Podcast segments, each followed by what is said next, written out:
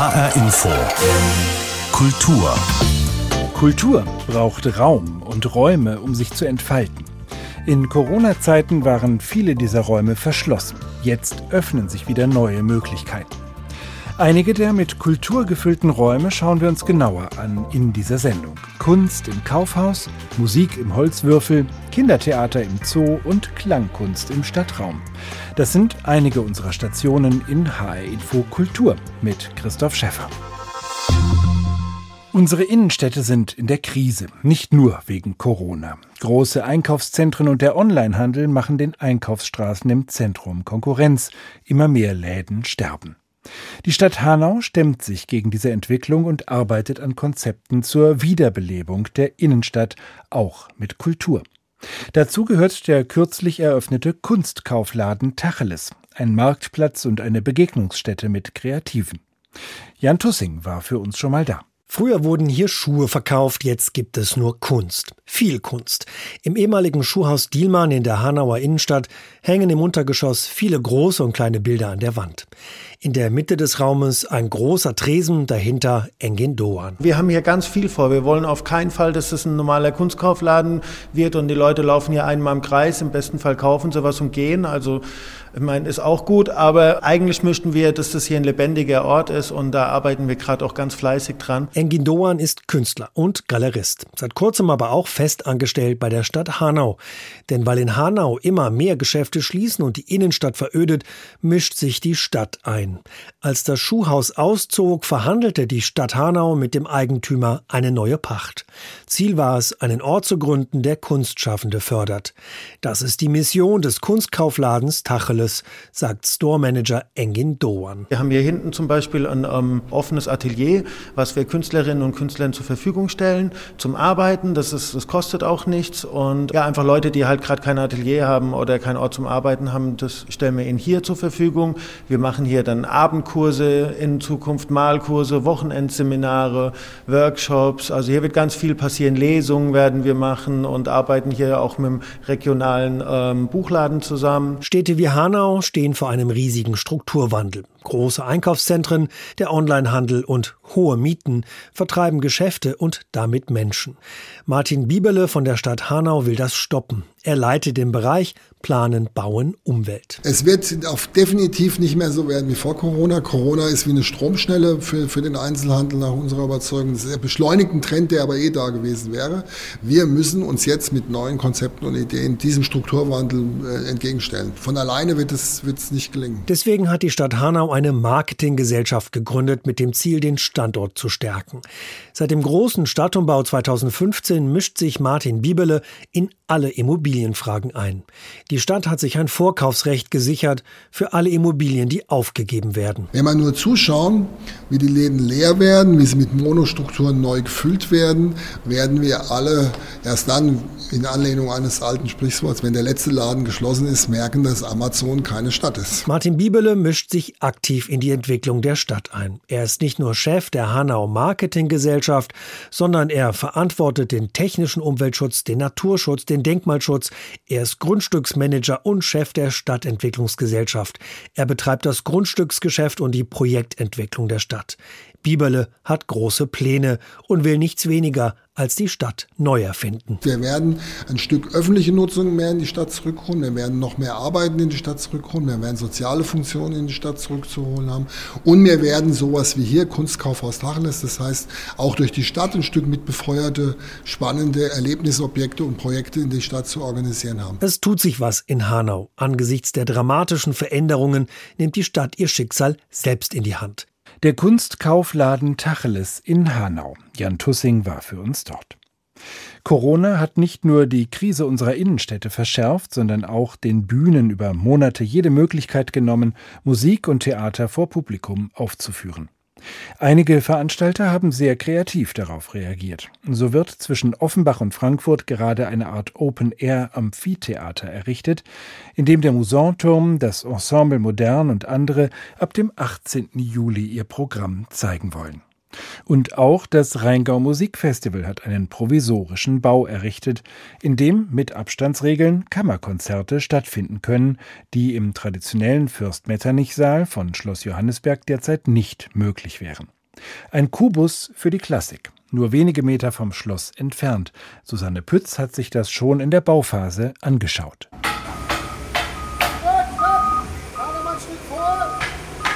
Im sogenannten Cuvée-Hof neben dem Schloss steht jetzt ein riesiger brauner Kubus, imposant. Merkwürdigerweise fügt er sich fast selbstverständlich ein in das Ensemble der gelb-weißen Nebengebäude des Schlosses und einer riesigen alten Zeder. Deren weit ausladende Baumkrone bietet auch an heißen Sommertagen genug Schatten. Jetzt steht direkt neben ihr der neue Konzertsaal. Meter hoch, 45 Meter lang und 20 Meter breit. Ein eindrucksvolles Konstrukt aus Holz, Stahl und Glas. Hier gibt's in diesem Jahr Kammermusik der Spitzenklasse mit Künstlern wie dem Bariton Christian Gerhaher, dem Geiger Christian Tetzlaff oder auch der Pianistin Katja Bunyacischwili. Sie ist in diesem Jahr Artist in Residence. Wie es zu diesem einzigartigen 900 Quadratmeter Konzertsaal gekommen ist, weiß der Bauleiter Matthias Becker. Wir sind halt hierher gezogen, weil wir natürlich aufgrund der Pandemie andere Abstände zu den Menschen brauchen im Zuschauerraum.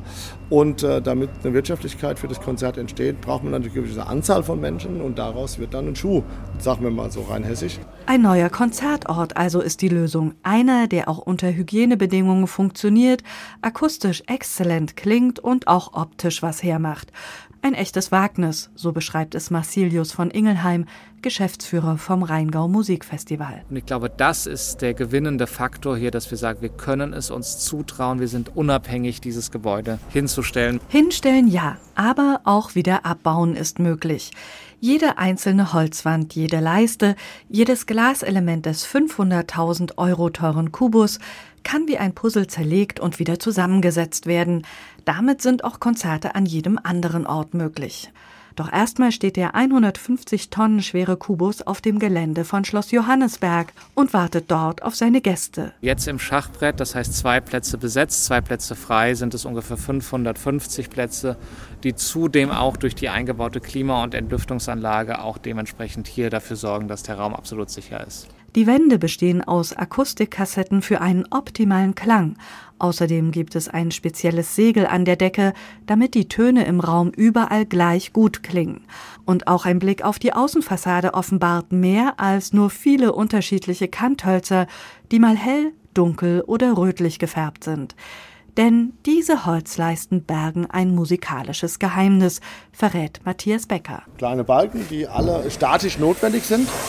Aber die hatten, dann haben wir gedacht, okay, warum können wir es nicht auch noch einer künstlerischen Funktion zuordnen? Also haben wir unterschiedliche Farben gewählt und unterschiedliche Balkenstärken gewählt.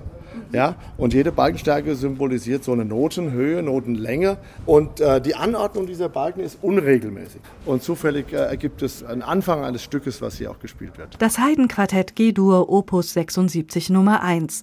Zumindest die ersten Takte ziehen sich auf diese Weise rund um den Kubus.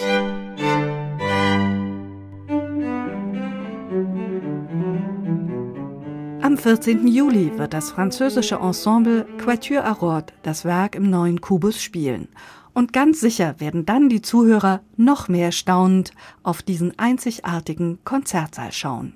Der Konzertkubus im Cuvée-Hof von Schloss Johannesberg, einer der Spielorte des Rheingau Musikfestivals bis zum 5. September.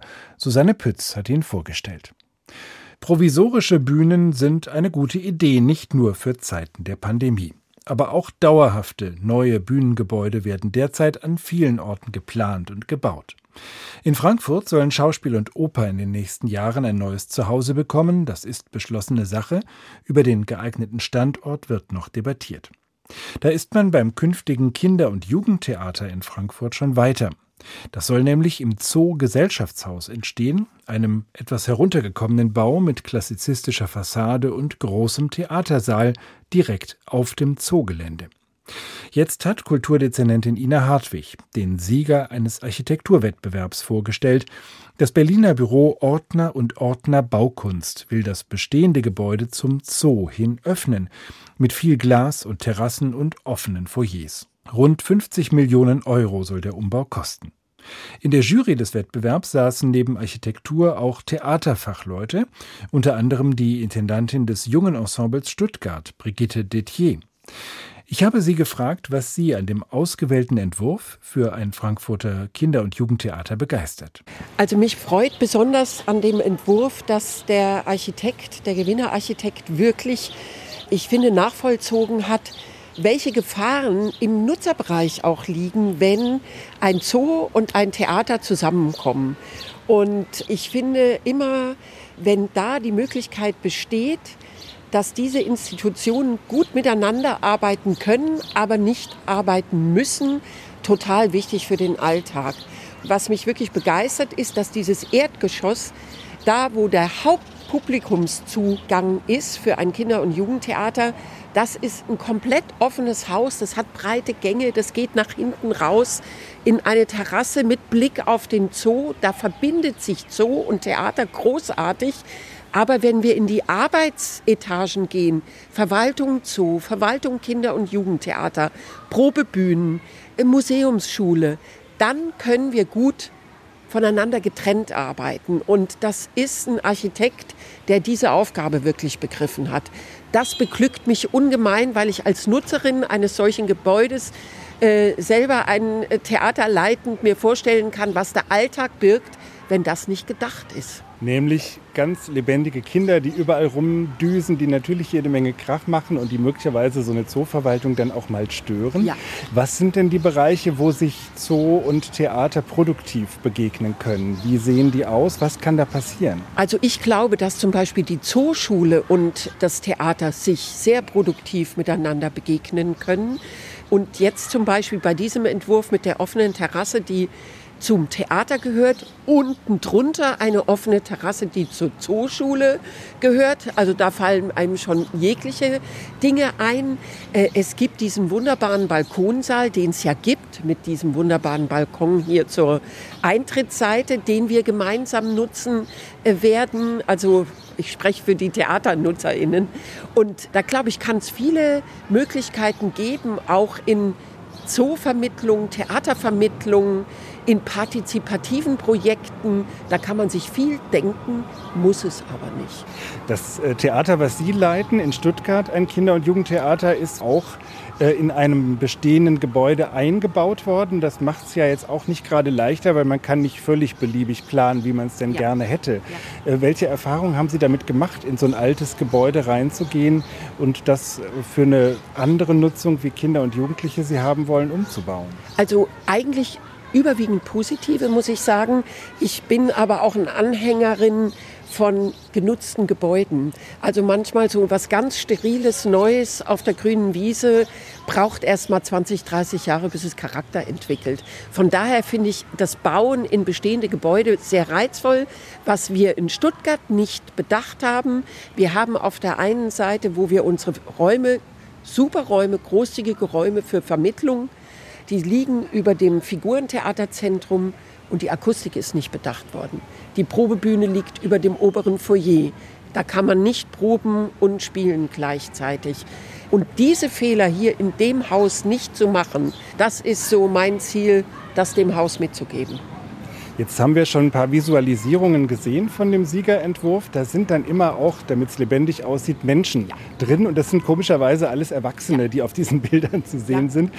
Ist da die Software der Computerprogramme von Architekten, die ihre Entwürfe darstellen wollen, noch nicht so, dass man da Kinder reinsetzen kann? Oder wie ist es Ihnen in der Jury gelungen, die Perspektive von Kindern einzunehmen beim Blick auf die Entwürfe? Also ich kann Ihnen sagen, es gab noch ganz andere Entwürfe und äh, wie viele Luftballons in diesen Räumen zu sehen waren oder Harlekinos oder Ballerinas. Und ich war froh, dass das bei dem Entwurf nicht war weil äh, die Verniedlichung des Ganzen, weil es sich um ein Kinder- und Jugendtheater handelt, das tut schon manchmal weh, muss ich sagen, als Theatermacherin. Das ist mir da auch aufgefallen, dass da mehr Erwachsene und weniger Kinder, aber so rum geht es mir besser als dass man den Raum vor lauter Luftballons eigentlich gar nicht mehr sehen kann. Also Kinder ruhig auch ernst nehmen. Jetzt hat ja Ihre Juryarbeit stattgefunden, immer noch unter Pandemiebedingungen. Wir hoffen, dass wenn dieses Theater eröffnet, dass das dann vielleicht mal vorbei ist. Trotzdem prägt uns ja diese Erfahrung, dass auch das Zusammensein in geschlossenen Räumen irgendwie eine heikle Geschichte geworden ist.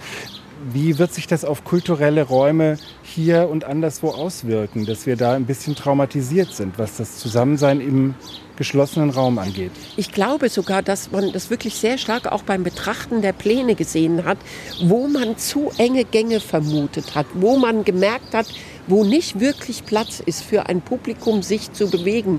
Und auch da hat der Gewinnerentwurf komplett überzeugt, weil es unten großzügig breit und eben dieser Außenort, wo man sagt, da kann man auch eine Außenspielstätte machen, ohne dass man eine Genehmigung hat für irgendeinen öffentlichen Ort, dass ich da vorne am Springbrunnen spielen darf. Also, dass das Theater sozusagen seine eigene Freilichtbühne hat, finde ich großartig. Und da hätte ich nie so drauf reagiert, wenn ich nicht die Erfahrungen der letzten 16 Monate im Rücken hätte. Ich glaube, das hat uns alle geprägt, als wir auf die Pläne geguckt haben. Brigitte Detier war das, die Intendantin des Jungen Ensembles Stuttgart und Mitglied der Jury im Architekturwettbewerb für ein neues Kinder- und Jugendtheater in Frankfurt. Die Entwürfe sind bis zum 25. Juli im Zoo Gesellschaftshaus zu sehen. Wo findet Kunst von Kindern und Jugendlichen einen Platz? Meist wird sie nur in Schulfluren gezeigt, auf Homepages oder auch mal in Schaufenstern von Geschäften. So war es bei den Arbeiten aus den Klassen 5 bis 10 des Gymnasiums Philippinum in Weilburg, die sich mit dem Alltag von Jugendlichen in Corona-Zeiten beschäftigt hatten. Doch genau diese Arbeiten haben jetzt auch den Weg ins Museum gefunden, ins Museum für Kommunikation in Frankfurt. Benjamin Müller stellt einige der Jugendlichen und ihre Arbeiten vor. Ich hatte so ein fotografiertes Bild von mir selber eben. Ich saß im Dunkeln vor ähm, einem sehr hellen Computer und ja, meine Augen, alles war gerötet. Ich war in einer Stresssituation und da drumherum lag überall zusammengeknüllt irgendwelche Papierchen und äh, Hefte. Kilian sagt, der Stress und Frust in der Corona-Zeit sei bei ihm sehr groß gewesen. Das soll sein Bild zeigen aber er will damit noch etwas anderes erreichen. Vor allem auch so ein bisschen für die Jugend zu sprechen, die eben meiner Meinung nach sehr vergessen wurde. Ähm, und wir waren fast sechs Monate im Lockdown und haben Freunde nicht gesehen, mussten nur mit Lehrern kommunizieren über Plattformen und übers Internet. Und ja, da wurde von politischer Seite nicht an uns gedacht. Die Hessenschau berichtet über die Bilder der Weilburger Schülerinnen und Schüler und so wird Nina Woborski vom Museum für Kommunikation in Frankfurt darauf aufmerksam. Sie plant zu dieser Zeit die Ausstellung Ohne Worte. Darin geht es auch darum, was Corona mit jungen Menschen gemacht hat. Das passt also gut zusammen und Nina Woborski denkt: Perfekt. Wir würden gerne die Weilburger Arbeiten zum Teil mit in die Ausstellung nehmen, weil sie einfach visuell wunderbar sind, es ganz tolle Texte gibt. Und dann habe ich ähm, ganz einfach da angerufen und mit den verantwortlichen Lehrern und Lehrerinnen gesprochen und die waren auch sofort begeistert und haben da alles möglich gemacht, dass wir zusammenkommen. Jetzt sind um die 40 Arbeiten aus Weilburg bis zum 22. August im Museum für Kommunikation in Frankfurt zu sehen. Außerdem gibt es noch Arbeiten einer Schule aus Niederrad, Corona-Arbeiten einer koreanischen Künstlerin und verschiedene Mitmachaktionen. Auch das Bild von Marie Gelbert, die in die neunte Klasse in Weilburg geht, ist dabei. Sie hat ein Foto ihres Wohnzimmers gemacht, ein Sofa und darüber der Schriftzug Home, also zu Hause. Sie erinnert sich noch gut daran, als sie erfahren hat, dass ihr Bild im Museum zu sehen sein wird. Da hat man sich natürlich schon gefreut, weil man hat die Aktion bekommen und hat sich Mühe dafür gegeben. Und wenn man dann dafür auch so belohnt wird, ist das natürlich schon cool, ja. Dass die Corona-Zeit aber auch neue Perspektiven eröffnet hat, zeigt das Bild und der Text von Sanelma Heiland.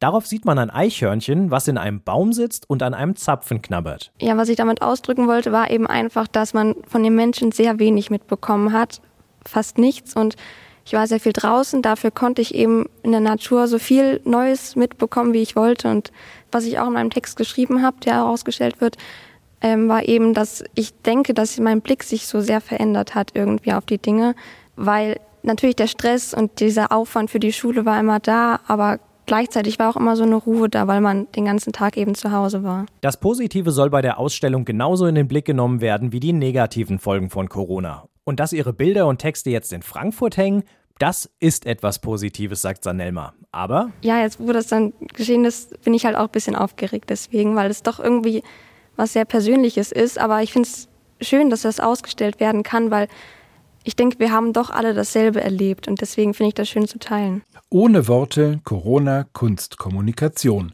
So heißt die Ausstellung im Museum für Kommunikation in Frankfurt, wo bis zum 22. August auch Bilder und Texte von Jugendlichen aus Weilburg zu sehen sind. Benjamin Müller berichtet.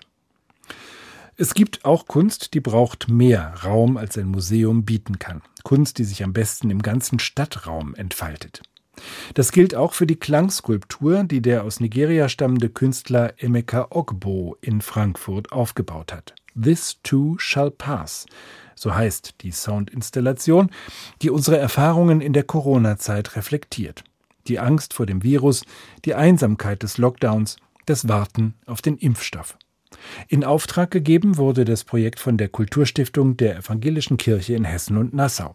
Milena Pieper stellt Kunstwerk und Künstler vor. So klingt Frankfurt. Und so auch. Für Emeka Okbo ist das alles ziemlich leise. Frankfurt klingt für ihn wie viele andere Städte auch. Frankfurt ist einfach eine europäische Stadt. Sorry, aber europäische Städte haben keinen Klang. Zumindest nicht für mich, der aus Lagos kommt. Also wie klingt Frankfurt, abgesehen von den Sounds, die von der Regierung kommen, die Sirenen der Polizei und das Feuerwehrauto und die Kirchenglocken? Da gibt's wirklich nichts Spezielles im Klang von Frankfurt. Erzählt Okbo in einem Frankfurter Innenhof.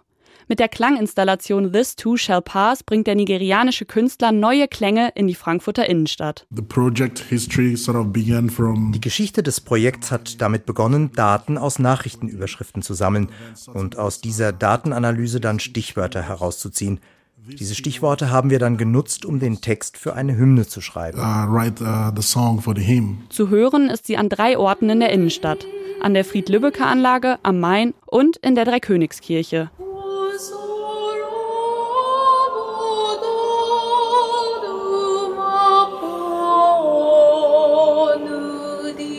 Es singen Chöre aus Frankfurt und aus Lagos. Neben Berlin ist die Millionenstadt in Nigeria die zweite Heimat von Emeka Okbo. Die Hymne wurde auf Englisch eingesungen und auf Deutsch und Ibo, einer der vier Amtssprachen Nigerias. Für Juliane von Herz, die Kuratorin des Projekts, ist bei der Installation vor allem der Sound entscheidend. Es ist ein Medium, das die ganze Stadt umfasst und umgreifen kann. Und so wie die Installation von Emeka jetzt konzipiert ist, über die verschiedenen Orte und auch äh, das fahrende Boot über den Main, umfasst es eigentlich wirklich mehr als nur die Innenstadt. Victims of the virus, so many fell. Quarantine isolation,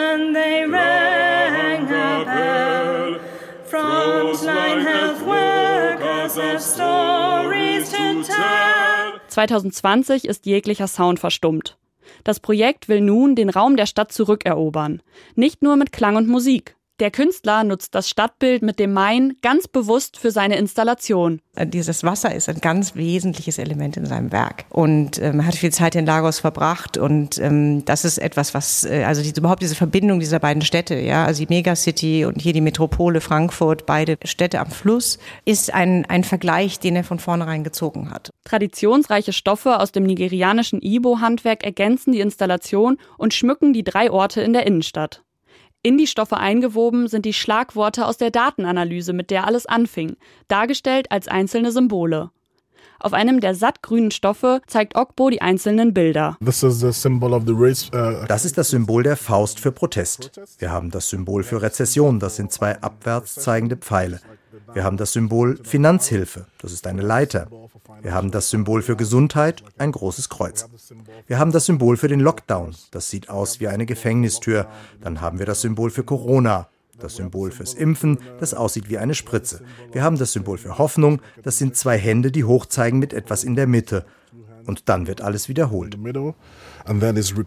Viele der Bilder verbinden die Menschen in Lagos und in Frankfurt.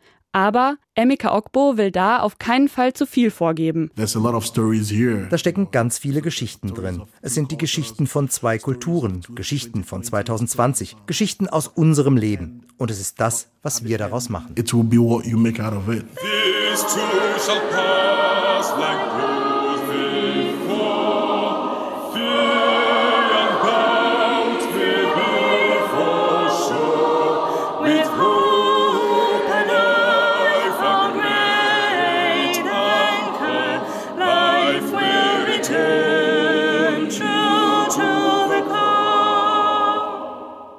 This Too Shall Pass, die Klanginstallation von Emeka Okbo, zu erleben in Frankfurt bis zum 3. Oktober. Vorgestellt hat sie Milena Pieper.